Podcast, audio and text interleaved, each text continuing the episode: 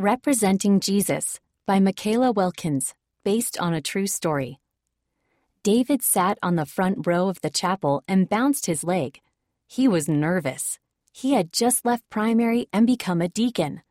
The older boys were going to show David and the other 11 year old boys how to pass the sacrament. David's autism sometimes made it hard for him to learn new things. Moving out of primary had been hard for him, and now passing the sacrament seemed so scary. What if he made a mistake and everyone laughed at him? Jacob, one of the older boys, sat next to David. We're happy to have you with us, Jacob said. He gave David a high five. You'll do great. David smiled. That made him feel a bit better. The other young men showed the 11 year olds what to do. They showed them where to go and which rows to pass to. They practiced walking down the aisles in the chapel.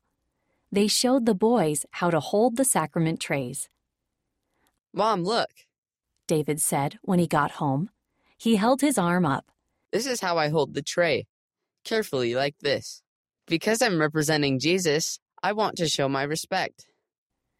The young men practiced with David and the other boys after church on Sundays and during weeknight activities. They walked through where they should go. David practiced holding the tray. Soon the day came when he would pass the sacrament for the first time. How are you feeling about it? Dad asked. I'm still nervous. Let's talk through what you've done to prepare.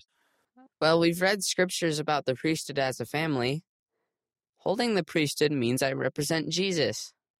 I trim my nails so my hands will look nice. And I practice a lot. I think you sound well prepared, Dad said.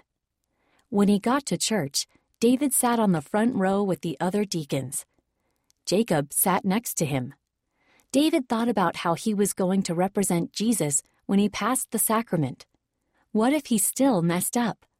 He glanced at Jacob, and Jacob smiled at him.